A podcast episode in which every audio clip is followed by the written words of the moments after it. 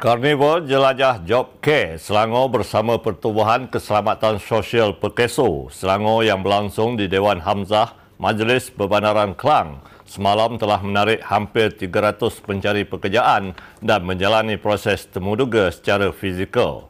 Menurut siaran yang dipetik dari Facebook Majlis Perbandaran Kelang, sebanyak 10 syarikat ternama yang bertapak di Selangor turut mengambil bahagian menawarkan peluang pekerjaan dengan pelbagai insentif menarik.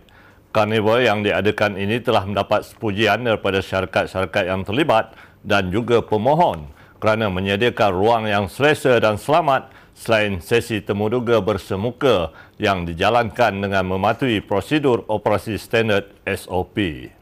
Esko Kebajikan Masyarakat Pekerja dan Kerajaan Prihatin, Gana Batira Weraman berkata, program ini memberi pendedahan yang luas berkaitan hak-hak sebagai seorang pekerja dengan penyampaian taklimat yang tepat dan memberi nafas baru khususnya kepada mereka yang kehilangan pekerjaan ketika pandemik COVID-19 taklimat berkenaan daripada program-program yang yang membawa membawa kebaikan kepada pekerja akan dioleh Sokso itu sendiri.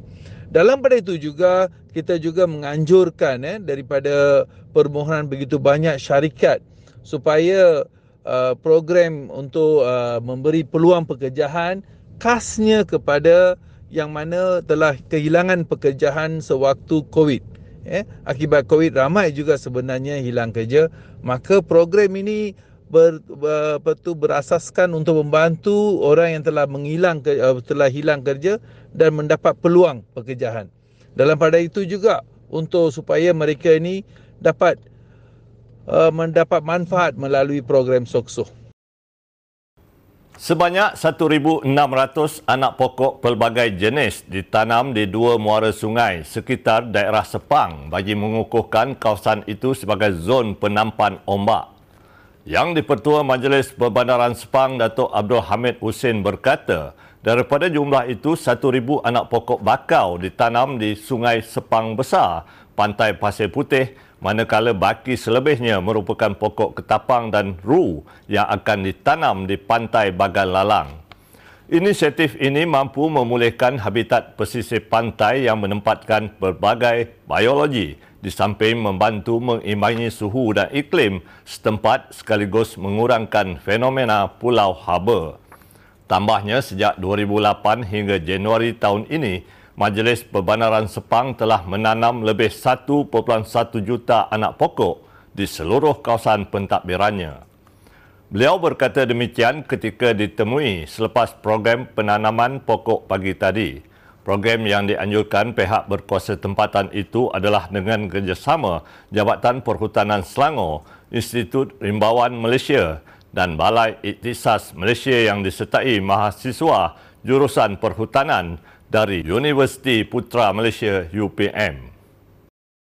Tujuan uh, program ini adalah untuk meningkatkan jumlah tanaman pokok seperti mana yang disasarkan oleh uh, negara kita untuk mencapai sasaran 100 uh, juta uh, batang pokok uh, menjelang tahun 2025. 25. Jadi seperti yang yang disebutkan uh, tadi bahawa kita masih belum mencapainya uh, dan ini merupakan salah satu program uh, penanaman pokok yang uh, perlu kita ambil iktibar dan terus kita laksanakan. Projek uh, pada kali ini saya kira sesuai dengan hasrat kita untuk mencapai rendah karbon menjelang tahun 2030 nanti ya.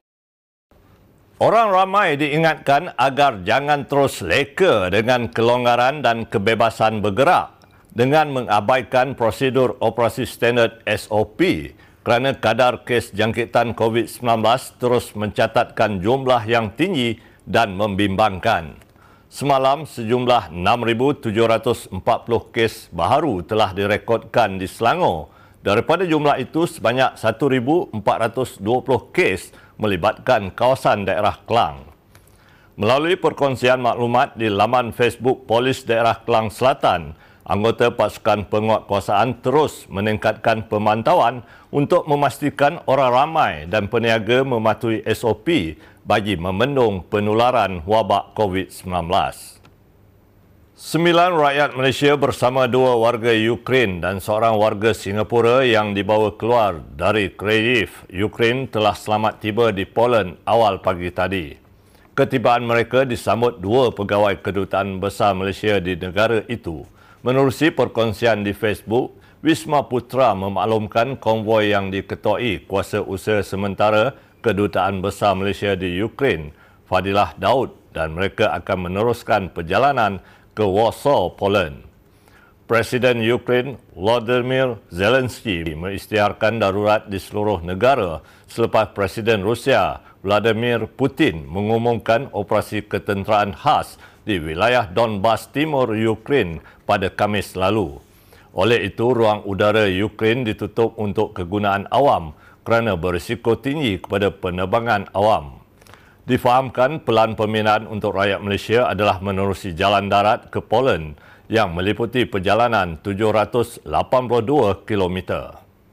Sekian semasa hari ini. Terus amalkan kawalan kendiri seperti yang disarankan Kementerian Kesihatan bagi mengelakkan penularan wabak COVID-19. Bertemu lagi esok.